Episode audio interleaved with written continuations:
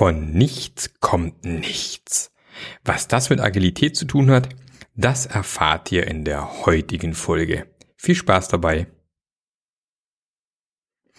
Ja, hallo und herzlich willkommen. Da sind wir wieder, wieder mal aus einem wunderschönen Hotelzimmer. Ich bin heute hier in Osnabrück und komme heute gerade wieder mal aus einem agilen Basistraining ja, und da ist mir genau dieses, dieses Thema von nichts kommt nichts wieder sehr stark begegnet, dass ich gedacht habe, naja, es ist vielleicht doch keine schlechte Idee, genau darüber mal eine Podcast-Folge zu machen. Und zwar habe ich häufig das Gefühl, dass Leute tatsächlich denken, naja, mit Agilität hole ich mir was ins Haus und damit löse ich alle meine Probleme. Ganz einfach, ja. Das ist wie wenn ich mir jetzt einen Hammer im Supermarkt kaufe und damit kriege ich jetzt jeden Hammer, äh, jeden Nagel in die Wand geschlagen. Keine Ahnung. Ja, aber am besten alles automagisch und ohne, dass ich irgendwas ändern muss. Und es ist nun mal leider so, sowohl im, im wahren Leben, im echten Leben als auch im Berufsleben, dass eben von nichts nichts kommt. Hört sich doof an, aber meine Oma oder wer auch immer mir dieses Sprichwort zum allerersten Mal um die Ohren gehauen hat, hat da halt doch recht. Ne? Von nichts kommt nichts und das ist sehr, sehr richtig. Und irgendwie habe ich das Gefühl, dass, dass viele Menschen die Erwartung haben, dass äh, Dinge möglichst schnell passieren müssen. Man kennt es ja so zum Beispiel Anfang des Jahres immer, alle nehmen sich vor, so, äh, ich gehe jetzt dieses Jahr ins Fitnessstudio, ich will gesund werden, ich will mich gesund ernähren, ich möchte jetzt endlich Sport machen, ich möchte meine Kilos runter machen. Und dann sind sie irgendwie drei, vier Mal, vielleicht fünfmal im Fitnessstudio und sind total enttäuscht, dass sie noch keine Ergebnisse sehen. Ja, also wie, wie wenn, wenn ich jetzt irgendwie einmal hingehen müsste und alles ist toll. Oder ich will endlich Gitarre lernen. Ja, dann gehe ich irgendeinen Musikladen, kaufe mir oft für viel Geld eine tolle Gitarre und äh, setze mich dann ins Wohnzimmer, habe mir vielleicht irgendeine Gitarrenschule gekauft oder vielleicht mittlerweile irgendeine tolle App runtergeladen, wo ich lernen kann, wie man Gitarre spielt. Und dann klampfe ich darauf halt so ein paar Mal rum und irgendwie nach, nach, nach einem Monat denke ich mir so, äh, also irgendwie habe ich das Gefühl, hier komme ich auch gar nicht vom Fleck. Also dieses Gitarre spielen, also das habe ich mir anders vorgestellt. Und dann steht das Ding irgendwie in der Abstellkammer, keiner fest's mehr an und äh, alle wundern sich. Ja. Also tatsächlich, wenn du dir mit, dich mit dem Gedanken schwanger trägst, Instrument zu lernen, rechne mal mit fünf Jahren ungefähr, die du äh, da investieren musst, damit du gut spielen kannst. Ja, das ist tatsächlich so ungefähr. Es gibt Leute mit Talent, die können nach einem Jahr schon recht gut spielen, aber generell kann man sagen, fünf Jahre muss man investieren, dass da was passiert. Leider kann man es ja auch mittlerweile ein bisschen bei der jüngeren Generation beobachten. Ähm, vor allem natürlich auch für, äh, sagen wir, unterstützt oder gefördert von vielen Handyspielen, wo man relativ schnell Erfolge sehen kann und relativ schnell sieht, dass man Fortschritte macht. Und dass genau dieselbe Einstellung sich oft auch ins normale Leben überträgt, dass alles ganz, ganz einfach schnell gehen muss. Und ähm, aber so ist es halt nun mal nicht im Leben. Wenn ich irgendwo irgendwie was erreichen will, dann hat das immer mit harter Arbeit zu tun. Und auch wenn man Leute sieht, die irgendwo einen Durchbruch schaffen, es ist ja nicht so, dass die von heute auf morgen plötzlich bekannt werden oder von heute auf morgen plötzlich Erfolg haben, sondern in den aller, allermeisten Fällen steckt da viel harte Arbeit drinne. Und ähm, die haben relativ viel Zeit investiert, die haben bestimmt auch viele Rückschläge gehabt. Bloß das sieht man natürlich nicht mehr. Ja, man sieht nur noch diesen Erfolg, wenn sie plötzlich durchstarten. Was davor alles gewesen ist, sieht kein Mensch mehr. Und das gleiche gilt eben auch bei erfolgreichen Unternehmen. Also auch da genau dasselbe Thema. Von nichts kommt nichts, auch hier, ja. Also wenn du da nicht Arbeit reinsteckst und wenn du nicht wirklich auch als Unternehmen in deiner DNA drin hast, dich verändern zu wollen und solche Sachen, dann wird's eben auch dort schwierig. Und die allermeisten Unternehmen sind eben nicht von heute auf morgen super erfolgreich geworden, sondern auch da steckt meistens ein Haufen Arbeit drinne. Und da sind wir jetzt genau beim Thema Agilität wenn ihr meinen Podcast schon länger hört, dann wisst ihr, ich sage immer, Agilität oder Scrum oder Kanban oder Extreme Programming, was auch immer, löst keine Probleme.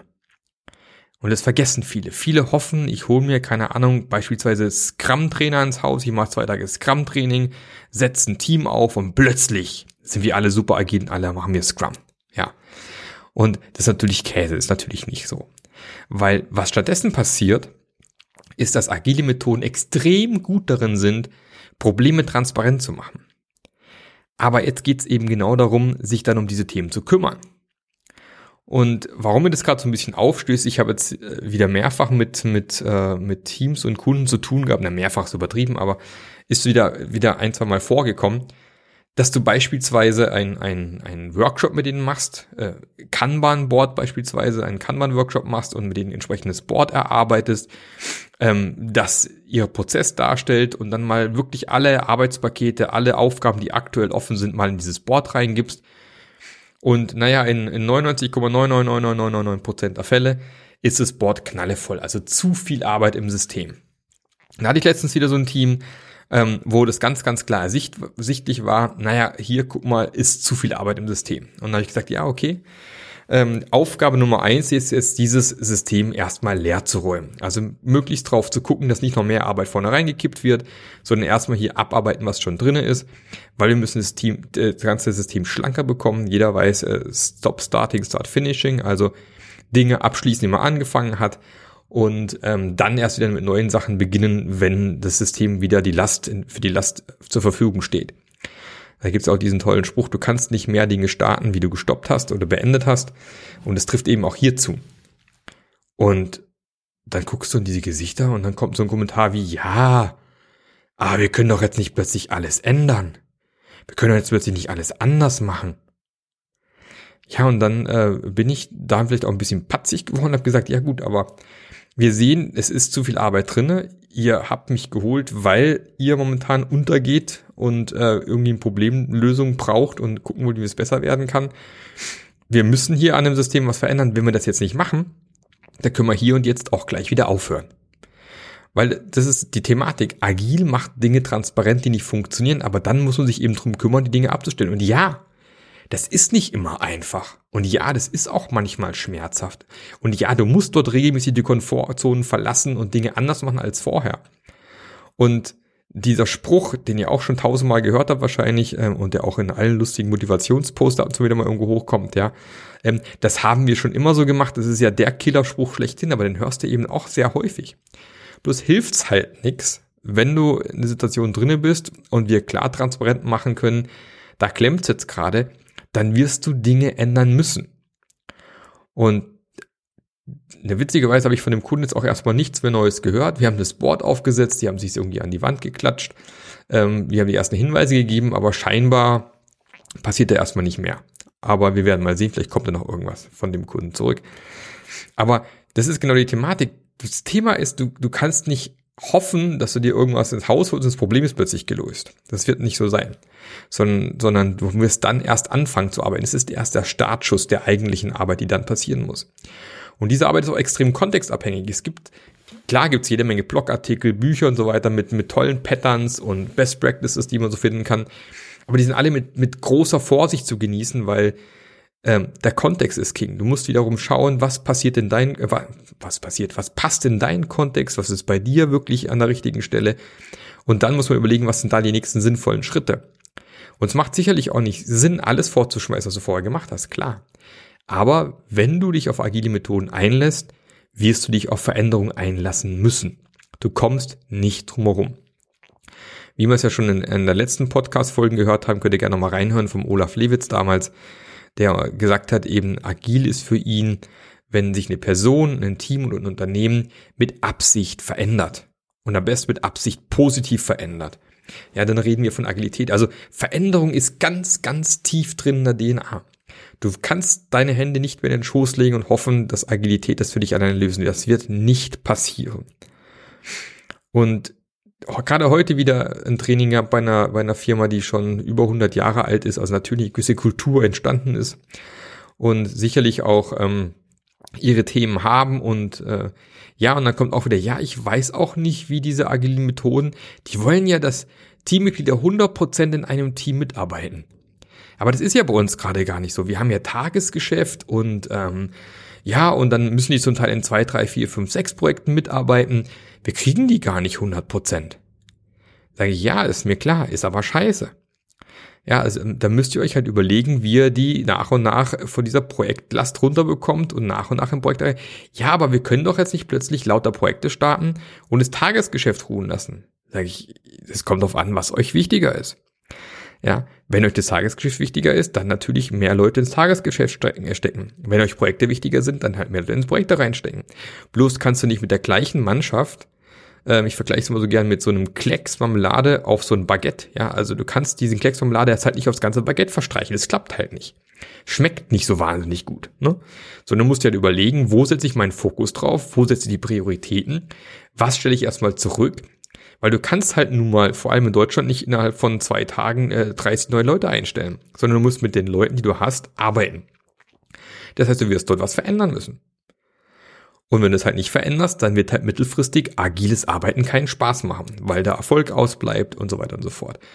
Und ich sage immer so, ab 50% Zugehörigkeit fängt's an Sinn zu machen, mit, mit agilen Methoden zu arbeiten. Alles drunter ist eigentlich Quatsch.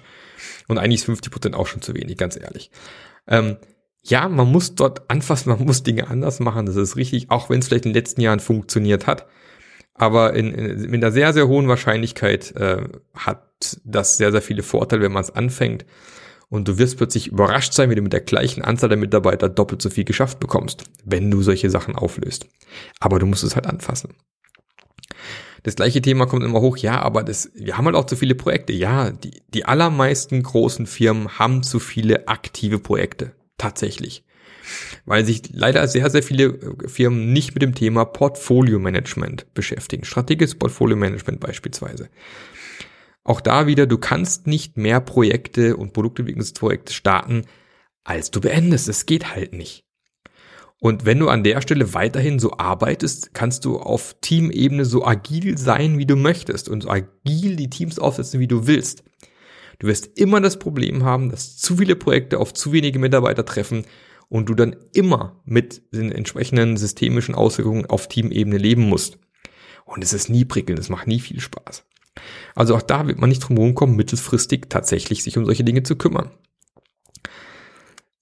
Oder ein anderes Thema, wenn, wenn man sagt, ja, hier äh, ist ja alles schön und gut, aber wir haben halt hier einen Chef, der wird sich nicht ändern. Der ist so Command- und Kontrollmäßig unterwegs und äh, der sagt genau, wo es lang gehen muss und er liebt sein Eckbüro und ja, der möchte auch nicht weniger Geld verdienen und so weiter und so fort. Ja, das mag ja alles sein. Aber wenn dieser Chef, ähm, vielleicht ist er kurz vor Rente, dann hat er vielleicht das Problem nicht mehr, aber wenn dieser Chef eben aber Dinge, Dinge ändern möchte und er möchte, dass es irgendwie besser funktioniert, er möchte die Effizienz und Effektivität der Teams steigern, er möchte, was sich eine, eine bessere Time to Market, er möchte Reibungen zwischen Teams verringern, dann wird auch dieser Chef sich ändern müssen.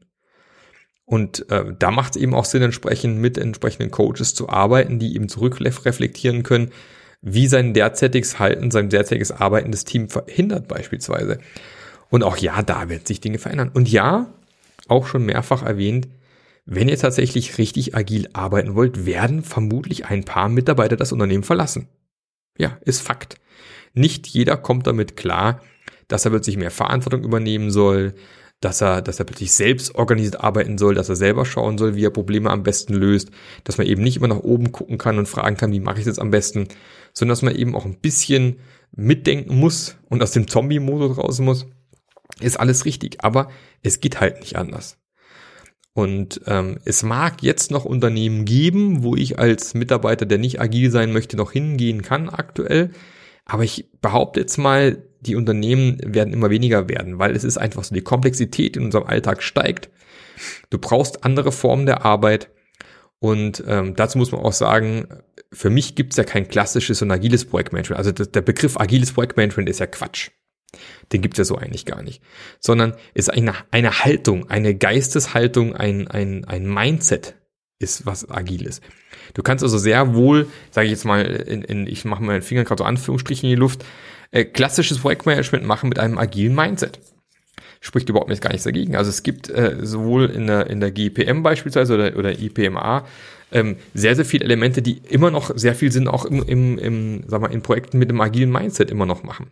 Ja, ähm, ist gar nicht schlimm. Also Agilität ist eine Haltung, ein Mindset. Ja, das ist zum einen, wie wir es gerade schon gehört haben, sich mit Absicht verändern und zum anderen eben die Feedbackzyklen verkürzen. Wo es nur geht, Feedbackzyklen verkürzen.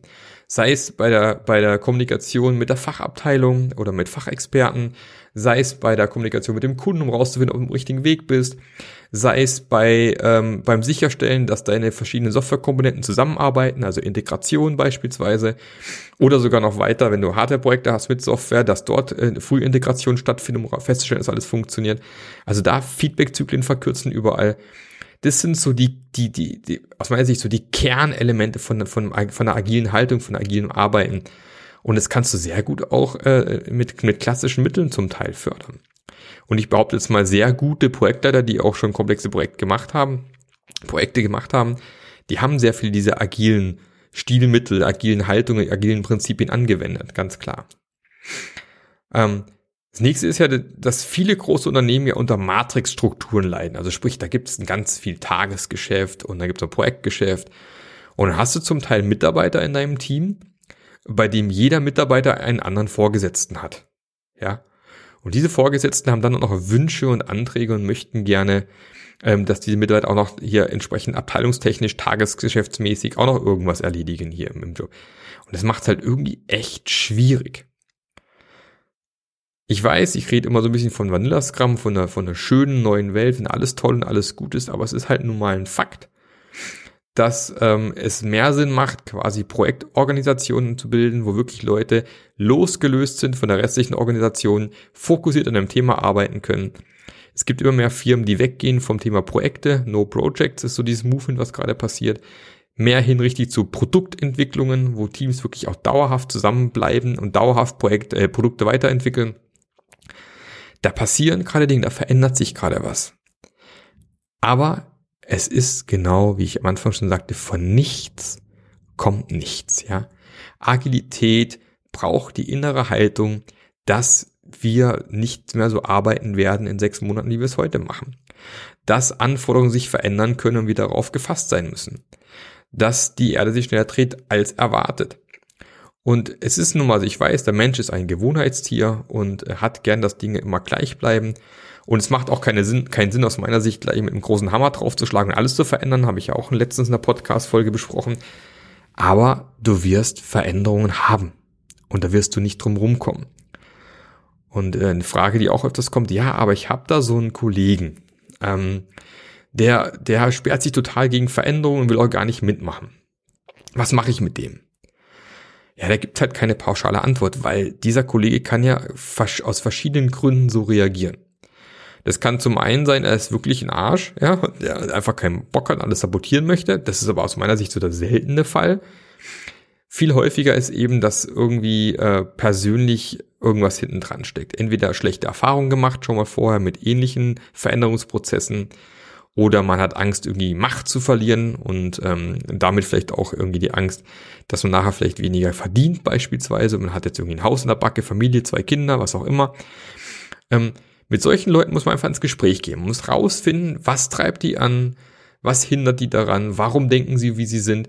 Und ja, da wird es den einen oder anderen geben, der nachher das Unternehmen verlassen wird. Das wird passieren.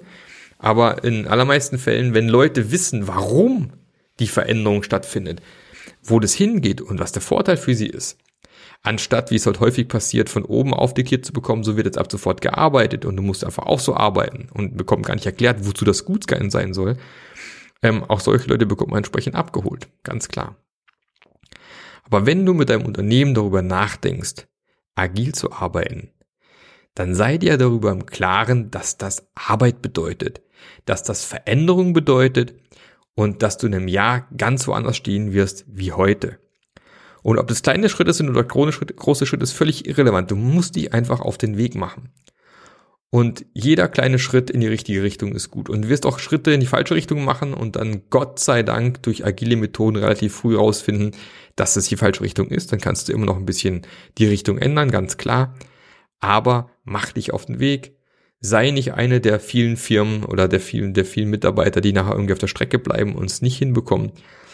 Weil aus meiner Sicht ist das die Zukunft von, von, von uns als Menschen, von uns als, äh, als Firmen und Unternehmen, die, die überleben werden, sind die, die verstanden haben, dass Veränderung in die DNA der Unternehmen reingehört, in die DNA des Lebens an sich Und es ist halt nun mal heute nicht mehr so stabil, wie es mal früher war.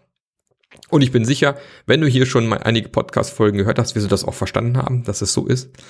Und ähm, aber dieser Rant musste jetzt mal sein. Ich musste heute einfach mal darüber sprechen, warum mich das nervt und ähm, warum ich schon unglaublich viel in Trainings war, wo ich nachher gedacht habe, also wieder, wieder auf Leute getroffen, die nur die Hindernisse sehen. Das ist das nächste. Ja, ich weiß, es gibt tausend Gründe, warum es nicht funktioniert. Aber was sind die drei, was sind deine drei Top-Gründe, wo du sagst, genau aus den Gründen könnte es hier klappen? Und das ist vielleicht mein, mein Aufruf an dich, worüber du mal Gedanken machen kannst. Was sind die drei Dinge aus deiner Sicht, die Agilität in deinem Unternehmen fördern können? Was ist, was, was jetzt schon da ist? Was sind die Katalysatoren vielleicht schon, die jetzt schon da sind? Was sind die Antreiber, die jetzt schon da sind, wo du sagst, genau auf die Sache müssen wir setzen. Genau das könnte uns helfen, noch besser zu werden. Und guck auch mal in die Vergangenheit. Häufig wirst du bestimmt in deinem Unternehmen auch Dinge finden, die schon früher sehr gut funktioniert haben, die vielleicht irgendwann mal gestorben sind, weggekommen sind durch, durch Wachstum, was auch immer, weil man groß geworden ist beispielsweise. Aber was hat man früher vielleicht anders gemacht bei dem Unternehmen, Warum wart ihr früher schneller als heute? Weil das können alles wertvolle Hinweise sein, die ihr wieder wiederbeleben könnt, um als Unternehmen tatsächlich wieder agiler unterwegs zu sein. Also schau bitte mehr auf die Dinge, die schon da sind, die dich unterstützen können und versuch mal den Blick abzuwenden von den Dingen, wo du sagst, aus den Gründen könnte es nicht funktionieren. Weil davon gibt es erstmal genug, das ist klar. Mach dich auf den Weg, fokussier dich auf die Dinge, die funktionieren und dann wirst du auch mit Agilität erfolgreich sein. Und wenn du dann noch jemanden brauchst, der dich dabei unterstützt, da weißt du ja, wo du mich findest. Ähm, geh einfach auf marklöffler.eu, du kannst dort äh, mir einfach eine Nachricht schicken, wir können auch mal quatschen. Wir können auch mal einfach ein, ein, ein Kennenlerngespräch einfach machen und eine Situation mal einfach diskutieren und hinterfragen, was da machbar ist und was nicht machbar ist. Also wenn du das möchtest, können wir das gerne tun. Oder geh einfach auf meine Seite, schreib dich in mein Newsletter ein, kriegst auch ein tolles Booklet zum Thema, was sind sieben Voraussetzungen für agiles Arbeiten. So ein kleines Booklet, wo du runterladen kannst. Und es ist schon mal ein erster guter Schritt, um zu gucken, wie Agilität in deinem Unternehmen funktionieren kann. Vielen Dank fürs Zuhören, auch so lange, obwohl ich so viel gemeckert und gemault habe heute. Ich freue mich schon, wenn du beim nächsten Mal wieder mit dabei bist. Es gibt bald wieder richtig tolle Gäste hier. Und ansonsten wünsche ich dir jetzt noch einen wunderschönen Tag, einen wunderschönen Abend, einen wunderschönen Morgen, bei was immer du auch gerade tust. Tschüss, dein Marc.